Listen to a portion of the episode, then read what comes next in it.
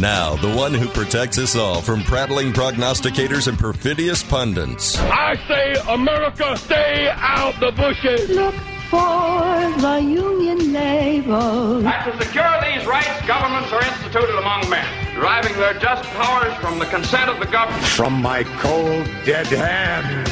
I'm concerned that if we don't impeach this president, he will get reelected. It's time for the Alan Nathan Show. Here he is, the longest running nationally syndicated centrist host in the country, Alan Nathan.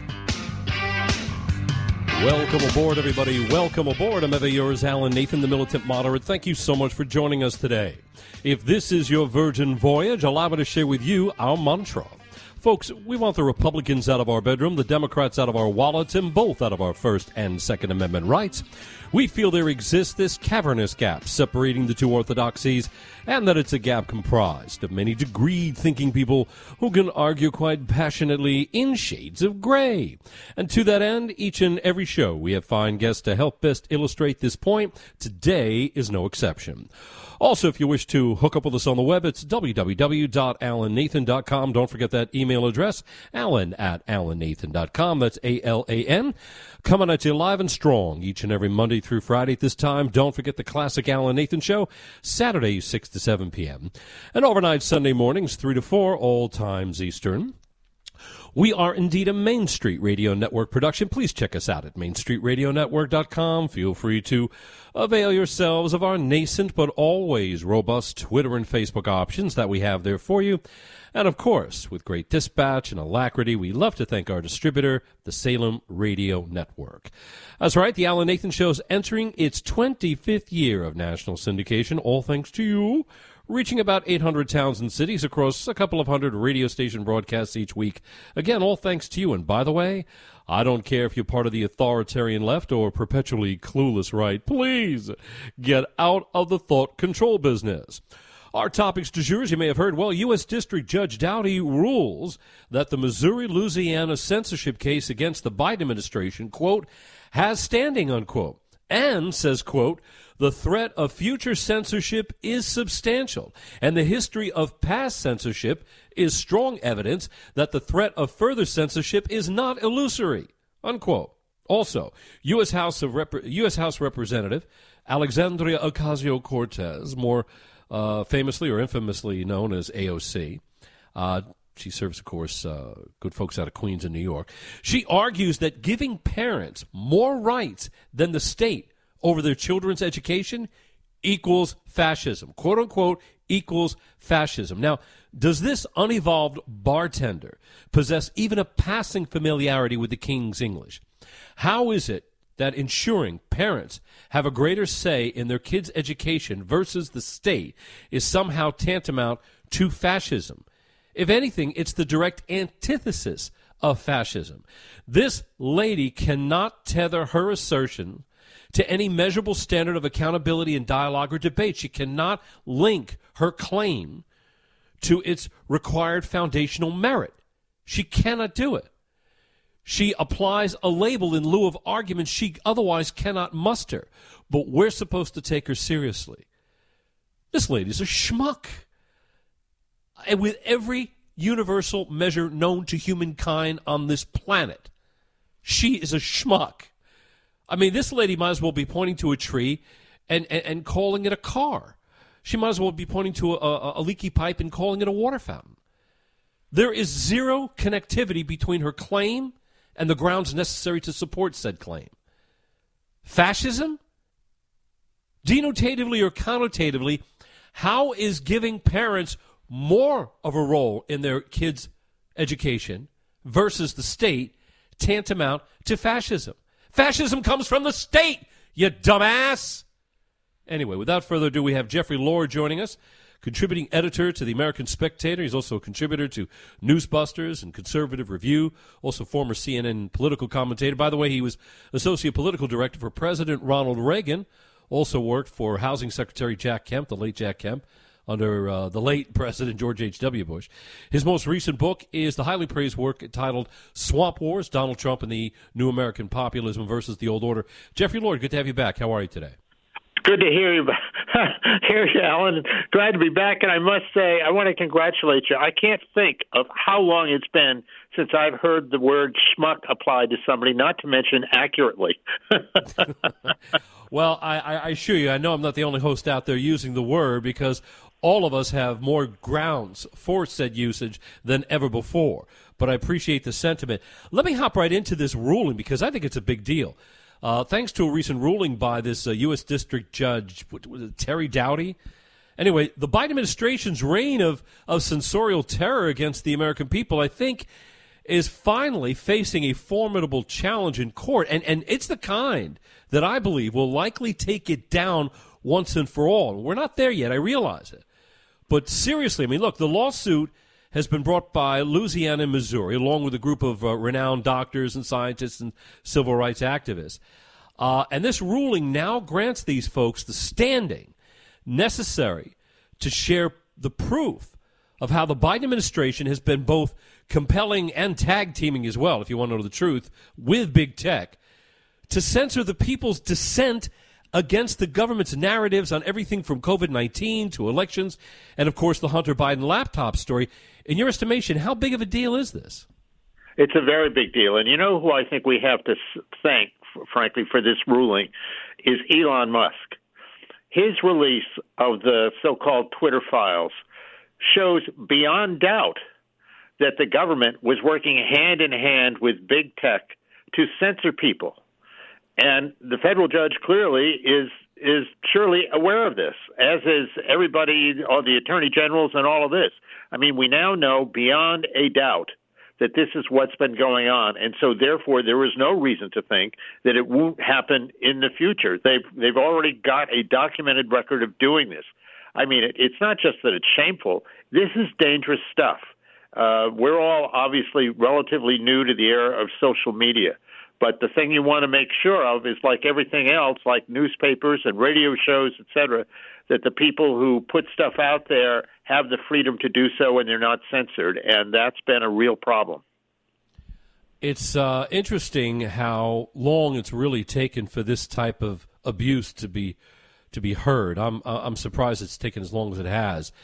Uh, actually, in this 77 page ruling, U.S. Uh, District Judge Doughty wrote that the plaintiffs have demonstrated the required standing to illustrate that there was federal coercion responsible for suppressing their opposing views on Facebook, Twitter, YouTube, as well as LinkedIn, and that without any intervention or without intervention, it will most assuredly continue.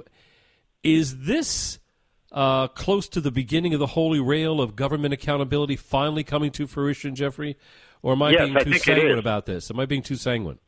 No, I think it is, Alan. I think this is a very, very big deal here. Um, as I say, once we saw in some considerable detail what was going on behind the scenes, which basically confirmed what everybody or lots of us thought was going on, well, now we know for sure. So this is a very, very big deal. Uh, I think we can eventually get things back to a negotiated future where, uh, you know, this kind of thing does not happen. But uh, yeah, wow, this is this is very big. It seems to me that it's been a long time coming, though. I mean, oh my God, here we yeah. are, over halfway uh, through the Biden administration. Uh, the abuse has been nonstop, and we're only just getting there now. In addition to the states of Louisiana, Missouri, we have epidemiologist Jay Bhattacharya, uh, Martin Kulldorff. Uh, he, you know, th- these folks co-wrote the Great Barrington Declaration that opposed the lockdowns. You had thousands of doctors and scientists saying uh, there is no, there are no grounds for these actions. Also included is psychiatrist uh, Aaron um, uh, Kheriaty, who was fired by the University of California, Irvine, for rejecting its COVID vaccine mandate. Uh, once again, Judge Doughty emphasized that, quote, the threat of future censorship is substantial, and the history of past censorship is strong evidence that the threat of further censorship is not illusory or merely speculative, unquote. Now, while this has been cleared for trial, I got to ask you, Jeffrey, is it likely that this ruling of standing will itself be challenged by the Biden administration before this trial takes place, or will they just go straight to the trial to avoid the elongation of their embarrassment? Your take? Oh, I I think that they'll they'll do what they can to stop it, to overturn it. Absolutely. You know, the thing that's at play here, Alan, you know, when I was listening to you talk about AOC and uh, calling parents fascists and all this sort of thing, and I've said this kind of thing before, you know, human beings invented fire centuries and centuries and centuries ago. Uh, and we're now we've now long gone from just inventing fire to dealing with our Apple MacBook Pros and all that sort of stuff. The technology changes. What doesn't change is the human being and the impulse here, and the impulse to censor, to be fascist, etc., uh, has been around with human beings forever, and this is the latest sighting of it. No, it's true. And uh, their uh, response is always, of course, to characterize our expectation of their accountability as always being more, more inappropriate than their shirking of it. I always love that tactic. Jeffrey, if you can, buddy, hang on the line for just a bit. Folks, you're listening to The Alan Nathan Show right here on the Main Street Radio Network. Going to be right back.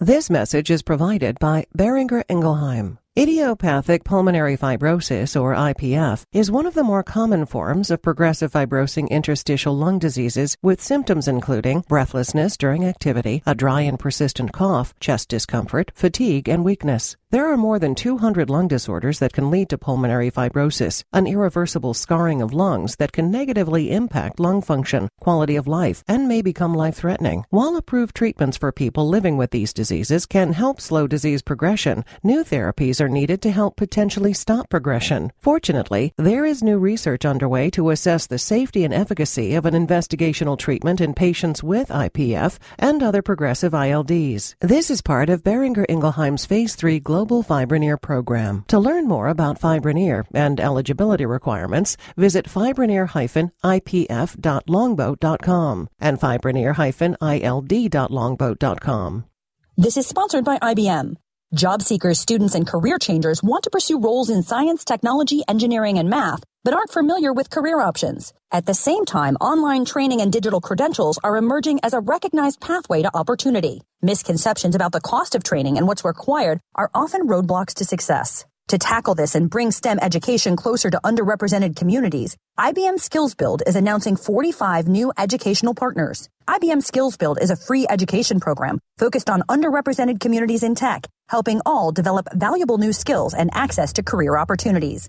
Justina Nixon St. Till, IBM Chief Impact Officer. Technology training can have a transformational effect on a person's life. IBM is committed to raising awareness of the many roles that exist across industries in science, technology, engineering, and mathematics. IBM Skills Build continues to grow with new partners around the world, working together to skill 30 million people by 2030. For more, skillsbuild.org. Dear John, I was hoping it wouldn't come to this, but you've left me no choice.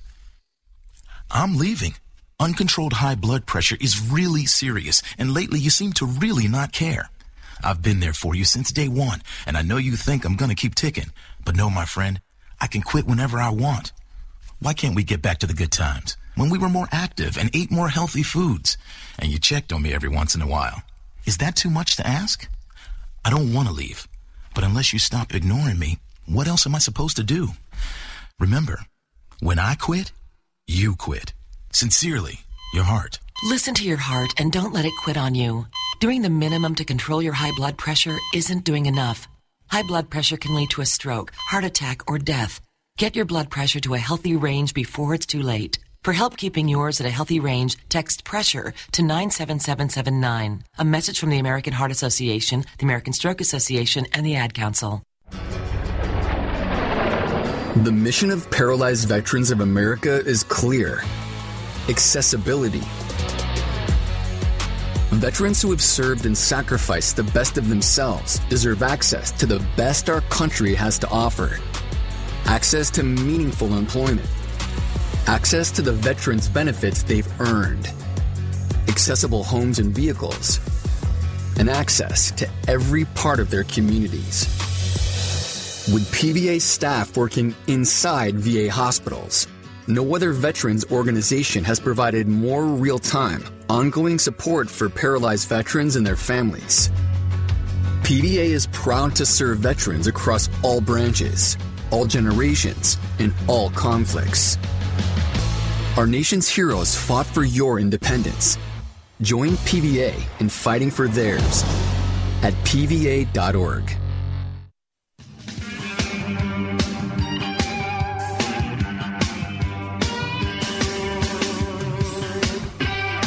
Welcome back, everybody. Welcome back. Every year is Alan Nathan, the militant moderate. Once again, this is the Oasis for those who have an aversion to the left, right, black, white, two dimensional approach. We're talking about how U.S. District, U.S. District Judge uh, Terry Doughty, uh, based out of Louisiana, rules that the Missouri Louisiana censorship case against the Biden administration, quote, has standing, and adds that, quote, the threat of future censorship is substantial, and the history of past censorship is strong evidence that the threat of further censorship is not illusory.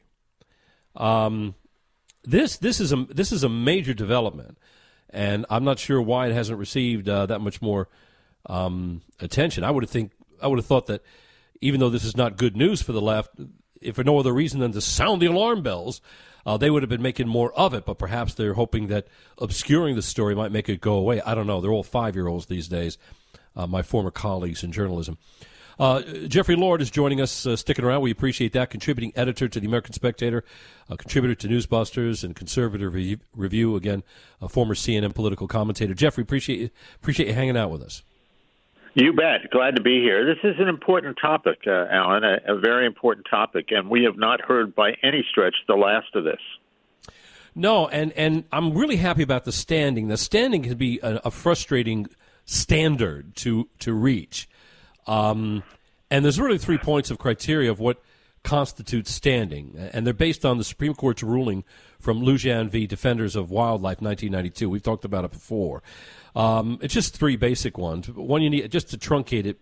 I don't want anybody's eyes rolling in the back of their sockets, unless they're having a good time with their favorite squeeze. But anyway, uh, uh, you got injury. You got injury in fact which is uh, a harm that's actual or, or imminent, if you will. It can't just be merely conjectural or, or, or hypothetical.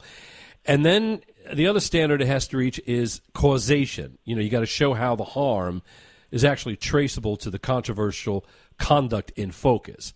And then finally, likelihood of redress. This is where the plaintiff, in this case, Missouri, Louisiana, these doctors and activists, this is where the plaintiffs have got to identify the remedy that a court's ruling could offer. And it appears that all of these boxes have been ticked vis a vis Judge Doughty's ruling. And I think he's done so in such a way that's unimpregnable, if you will, uh, simply not penetrable uh, with subsequent courts. I don't see how an appellate court ruling uh, could go in any other direction, given the absolute tonnage of evidence that's been submitted, the tonnage of evidence on which this judge has predicated his decision, because he says the examples are are are astonishing. The, the the sheer weight and number, the depth and breadth. That's why I'm thinking maybe it is possible that the administration might just want to go right to trial and, and, and try, you know, their appeals uh, based on how court proceedings go from this point on. But if they're just going to try to get out from under the the standing ruling, I don't think they have much of a chance. What say you? No, I don't think they do either. You know, I, what I find so fascinating here when you sort of pull up to the 30,000 feet level, this whole social media business is, in essence, new, brand new. Uh, the the thing that I, I just off the top of my head that I most liken it to is when the printing press was invented hundreds of years ago, and people started reading things, and then other people started printing things, and other people started printing things, and pretty soon you had newspapers all over the place and, and printed formats and all Wasn't this that kind Caxton? of thing. I think Caxton was the first printing press. I, I'm going back to my Anglican history. Yeah, I forget here, but but my point is this: what we're seeing here is all new. The technology itself is brand new, and so how we react to it and how we deal with it that is something that we've been figuring out over time. And of course, the human impulse to censor uh, kicked in almost immediately under the guise, in this case, I mean, I think it started out before the pandemic, but once the pandemic came along, this got really serious business here with canceling out doctors who had different opinions and all of this kind of thing. Uh, so, so we're still struggling with well, it. yeah, but they're doing so. They're doing so on the basis of you know fighting disinformation, but hiding censorship behind the cause of battling disinformation doesn't validate the government's crushing of free speech since whether you're talking about misinformation or disinformation, these are, are non existent standards until they're each given a specific measure, which is then defended. And even then, you can't justify, you can't use those things to justify circumventing free speech rights because guess what? Under the First Amendment, you have the right to misinform. I mean, you have the right, right to be wrong. I mean, otherwise they're just meaningless, nebulous terms that anyone can say in a in a temper tantrum. You can't just have one side getting to determine when misinformation arises because think about it, then only the other side will ever be cited as the one who misinforms. And and until we can have open discussions online over what constitutes misinformation or disinformation, we're then sort of perpetuating the very disinformation we're ostensibly trying to end. I mean, think about it everyone disagreeing with one another does so because each believes the other to be misinformed. But since when has that ever been enough to justify shutting down dissent, crushing free speech? I ask you, Jeffrey Lord.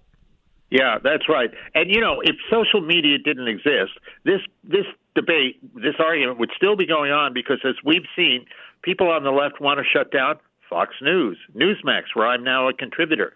They they shut down uh, one one America News.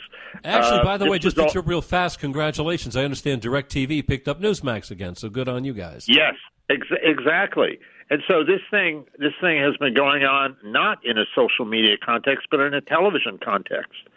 And uh, you know, this is just the impulse to shut things down. And all we're dealing with here is this has moved from just television to social media itself. And now you have, you've had people in the government in these bureaucracies uh, trying to, you know, the FBI. Good lord, working with these tech companies to shut people down. Uh, this is this is bad stuff, and this definitely has to be resolved. And I think it's in the process of being resolved. Yeah, the idea that these uh, political activists and the FBI took it upon themselves to deny voters their access rights to election relevant information by crushing the uh, Hunter Biden laptop story and, and compelling big tech to not carry it. I mean, I, I, who can forget that, uh, you know, last August, I think it was, Mark Zuckerberg, FB, Facebook guy, tells Joe Rogan that his company algorithmically censored the Hunter Biden laptop story for about a week. And it was just based on FBI guidance to, you know, limit election misinformation. No. Right. You don't get to limit misinformation because misinformation has got has got to be something that's ferreted out through the exchange of free ba- freedom based ideas. Right. You have got you to be able to freely with truth. Yeah, you can't. You, need you need daylight because that's the best dis- disinfectant. Think about it. I mean, again, everybody who disagrees with one another does so because each believes the other to be misinformed, and accordingly, they don't want that that misinformation to give birth to disinformation thereafter. But the best way to expose disinformation is not by crushing speech, but by allowing that much more speech so that those who are, let's say, hypothetically disinforming or misinforming can be challenged in the open arena of ideas and be exposed for said disinformation or misinformation? Where am I, or am I being Pollyanna about this? No, no, you've got it. You nailed it exactly, Alan. That is exactly right. So that's the standard, and we've got to keep to it. My God, yes. Arguments have to rise and fall on their merits, not on the say so of one side over the other. Because once we have only one side being the arbiter of what constitutes misinformation or disinformation, trust me, it'll only be the other side ever guilty of it. Asswipes. Jeffrey Lord, always a blast. Folks, you're listening to The Alan Nathan Show. From NAACP Image Award nominated author Elise Bryant comes a new rom com about two teens who overcome misconnections and find their way to love. Reggie and Delilah's Year of Falling follows two people who seemingly have nothing in common, but after a year of chance encounters, begin to think the universe may be telling them something. Dungeons and Dragons obsessed Reggie and emotionally bottled up Delilah meet for the first time on New Year's Eve and again on Valentine's Day, and on random occasions throughout throughout the year. They're drawn to each other, though they are each too insecure to be their true selves. So, what happens once they realize they've each fallen for a version of the other that doesn't really exist? Author Elise Bryant. This is a sweet and funny romantic story in which the characters learn to overcome their fears and discover who they truly are. I hope readers enjoy going along on this ride with Reggie and Delilah and maybe learn something about themselves along the way. Reggie and Delilah's Year of Falling is now available wherever books are sold. Spring is in the air, and now's the time to spring forward with a delicious breakfast from Burger King. An all natural Simply Orange juice. Begin your day with a sausage, egg, and cheese sandwich with sizzling sausage, fluffy eggs, and melted American cheese on a toasted croissant. Or a bacon, egg, and cheese biscuit on a warm buttermilk biscuit. And make it a meal. All Burger King breakfast sandwiches go great with crispy hash browns and pair perfectly with a Simply Orange juice with no added sugar, never sweetened, never concentrated, and never frozen. Simply Orange goes perfectly with breakfast at Burger King and is rich in vitamin C. And now through March 31st on the BK app, Royal Perks members get a free single croissant sandwich with any Simply Orange juice purchase. Use code BREAKFAST to redeem. Get a jump on spring with breakfast at Burger King. Because you rule. At participating U.S. Burger King restaurants, Royal Perks account required. Restrictions apply. See offer terms for details. Not valid on delivery orders. Sponsored by Coca Cola.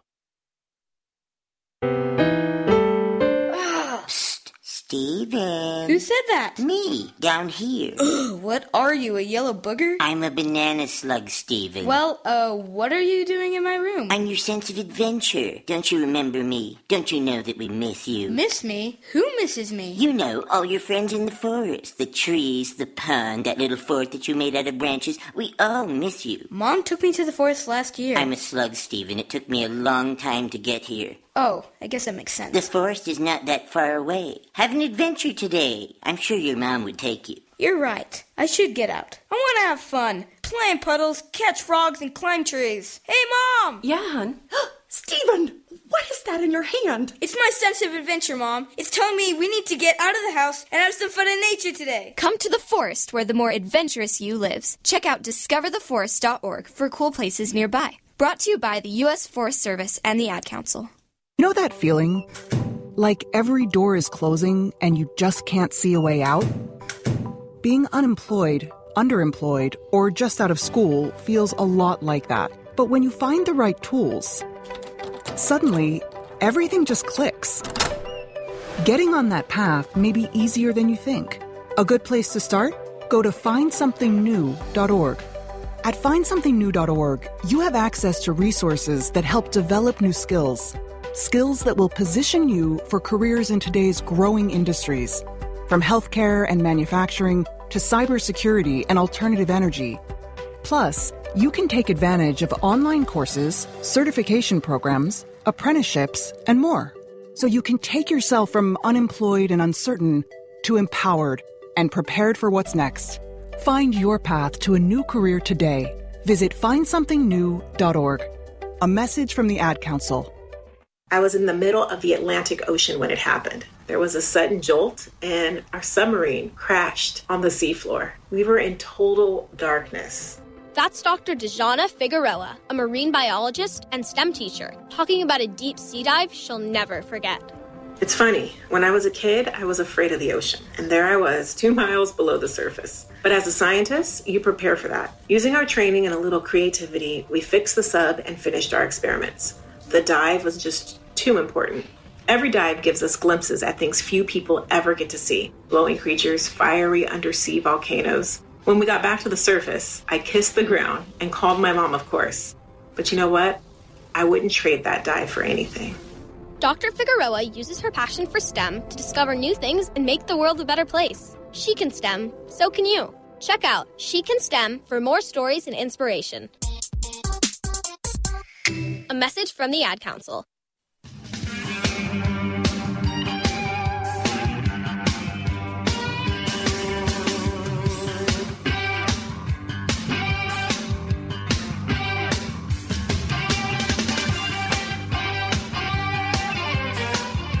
Welcome back, everybody. Welcome back. Every year is Alan Nathan, the militant moderate. Once again, this is the oasis for those who have an aversion to the left, right, black, white, two dimensional approach. Well, AOC is against the Parents' Bill of Rights, which, by the way, just passed the House, much to her chagrin. And uh, Ocasio, uh, uh, Alexandria Ocasio Cortez is against it. I don't know why Alexandria Ocasio Cortez is against it. Yes, we know why. Because it holds the left accountable for shenanigans that they otherwise uh, would get away with. And they don't like being held accountable because the left characterize accountability as always being more inappropriate than their shirking of it.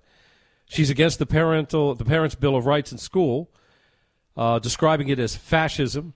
But if everything you don't like is called fascist, regardless of your ability to link your claim to its required foundational merits, then face it, you just sound like a functionally illiterate ass.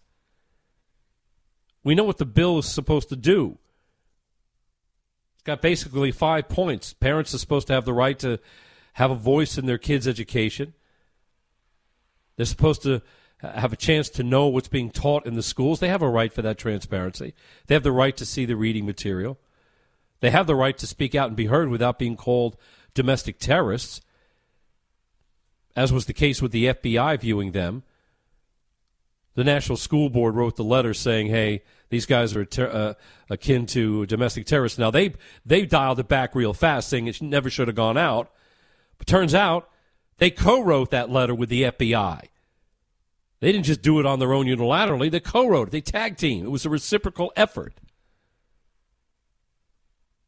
The Parents' Bill of Rights also says, hey, teachers, I mean, parents have a right to see the school budget, look at the spending, and they also have a right to protect their kids' privacy and the right to be updated on any violent activity at school. But for some reason, these standards are being regarded as fascism. Fascism is when one side dictates to the other how things will be, and that's it. Thank you very much. Somebody demanding a right is not the same as somebody else characterizing their right to impose their will on others. My saying that I have a right to know a thing in a representative government wherein leaders rule by the consent of the governed, that's not fascism.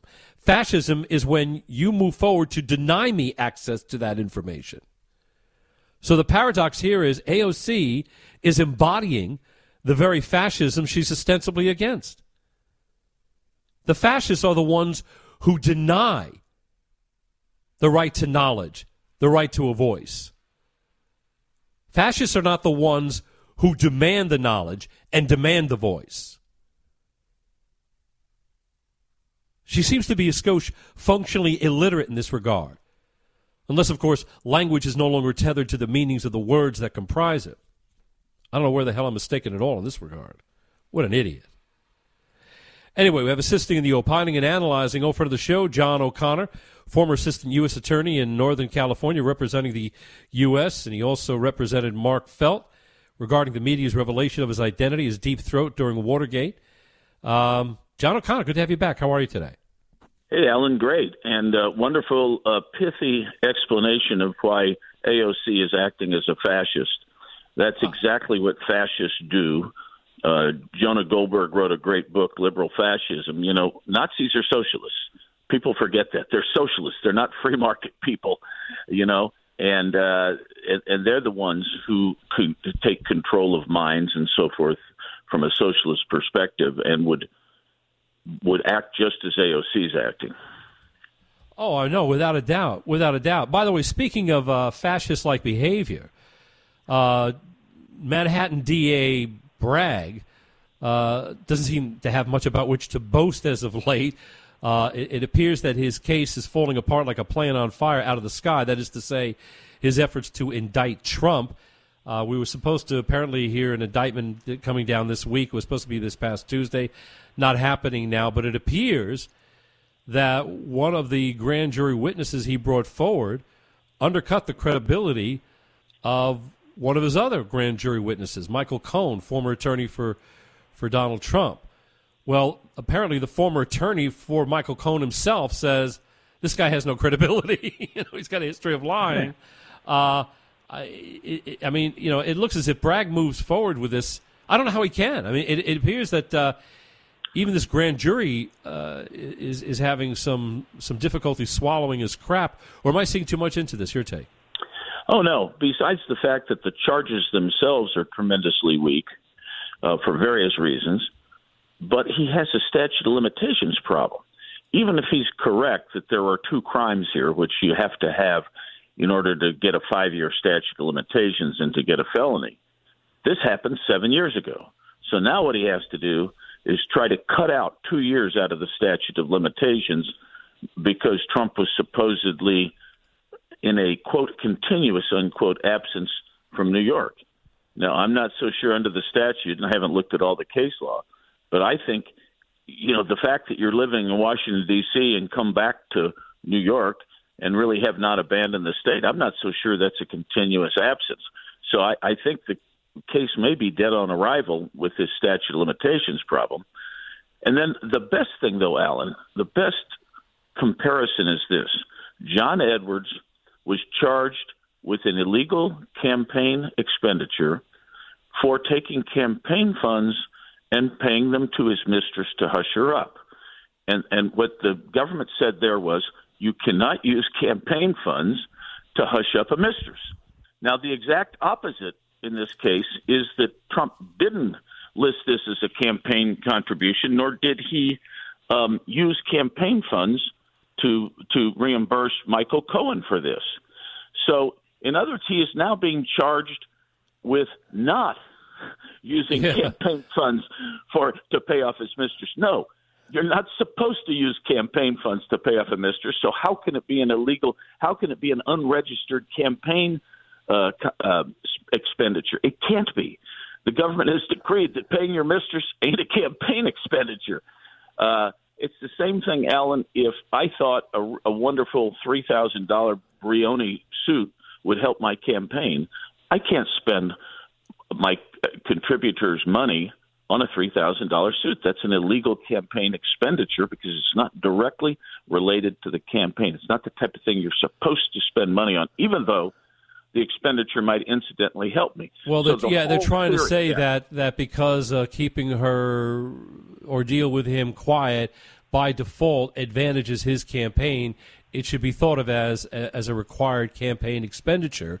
But my understanding is that according to the law of New York, or no, not the law of New York, but the law, uh, but federal law, if a particular expenditure is with ancillary reasons. In other words, other reasons as well, secondary, tertiary reasons.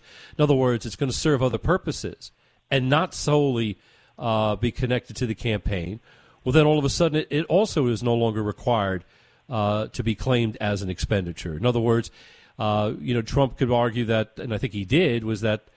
Uh, you know, keeping, you know, having this uh, non-disclosure agreement signed, keeping Stormy Daniels quiet about the accusation of having had an affair with him, is something that he would have that he wanted just so as to avoid having the accusation embarrass his wife or tarnish his his uh, company's brand name.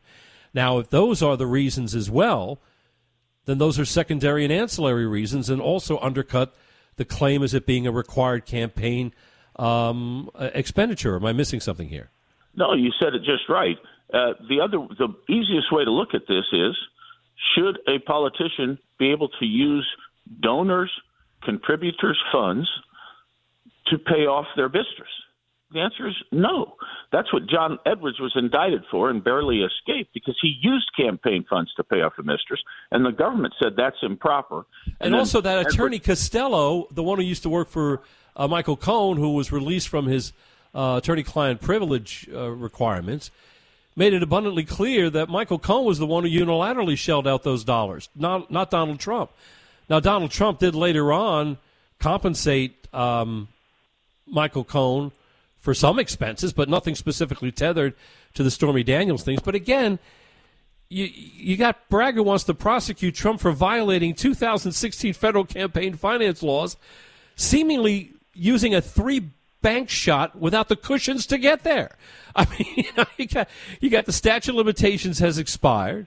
The feds already found insufficient evidence and they dropped their pursuit. And of course, his witnesses lost credibility big time. So, WTF is the question that comes to mind, and I think validly so.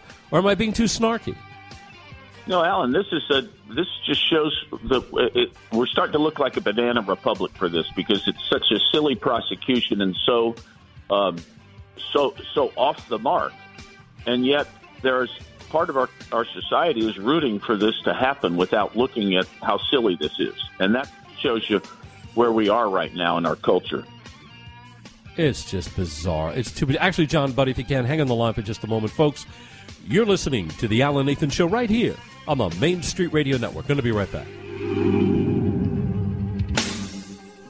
In December, LastPass, a popular app for managing passwords, suffered a security breach, potentially exposing millions of people's personal information. When a business created to protect passwords gets hacked, it's a reminder how vulnerable our sensitive information can be when stored in the cloud. And for businesses who need to protect data, security is a top concern.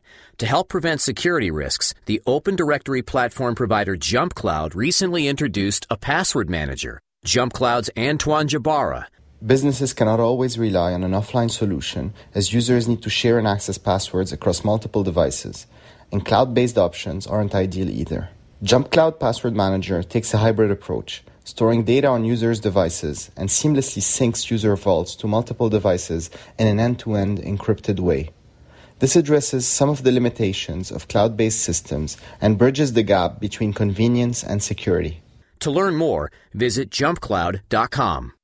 Vitamin B12 is important for supporting not only our metabolism, but also our energy levels.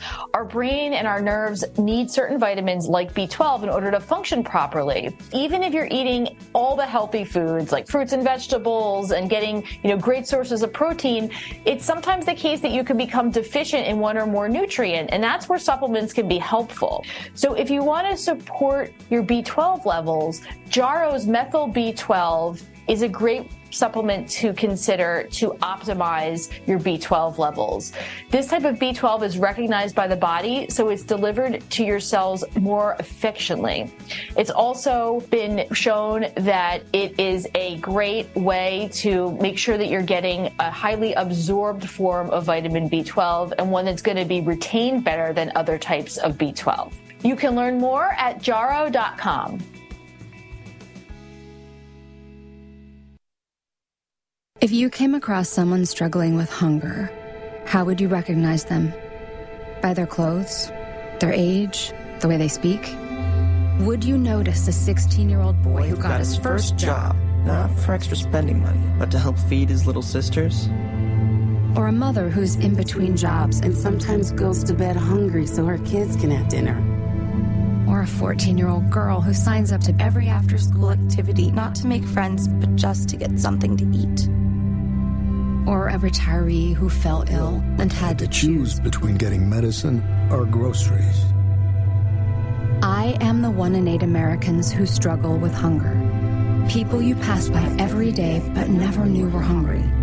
I am hungered in America. Hunger can be hard to recognize. Learn why at IamHungerInAmerica.org. Brought to you by Feeding America, 200 Food Bank Strong, and the Ad Council. My name is Judy Teeter, and I'm the mother of three boys. My youngest, Joe, was a great kid. He loved sports, music, and his youth group. One day, Joe asked me to drive him to an after school event, which was about a mile from our home. I was driving through a green light when a car in cross traffic ran a red light and drove right into the side of our car, killing Joe. The driver was talking on her phone, so she never even saw the red light.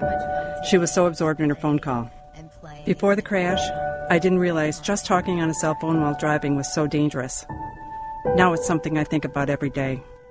According to the National Safety Council, about one in four car crashes involves a cell phone. Hands free is no safer.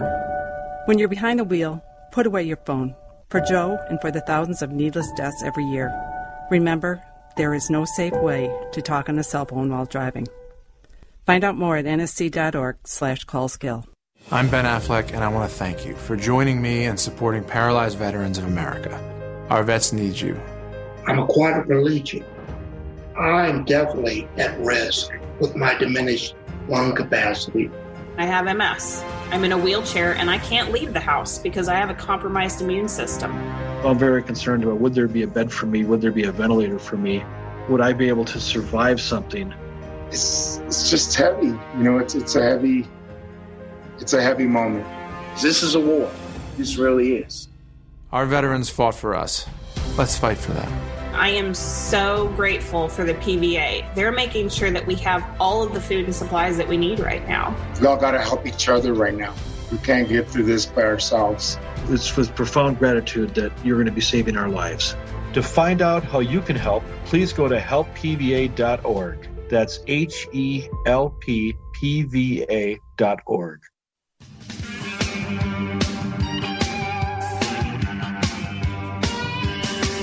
Welcome back, everybody. Welcome back. Over is Alan Nathan, the militant moderate. Once again, this is the oasis for those who have an aversion to the left, right, black, white, two dimensional approach. Well, U.S. District Judge Doughty rules that the Missouri Louisiana censorship case against the Biden administration, quote, has standing, unquote. Also says that, quote, the threat of future censorship is substantial and the history of past censorship is strong evidence that the threat of further censorship is not illusory, uh, unquote.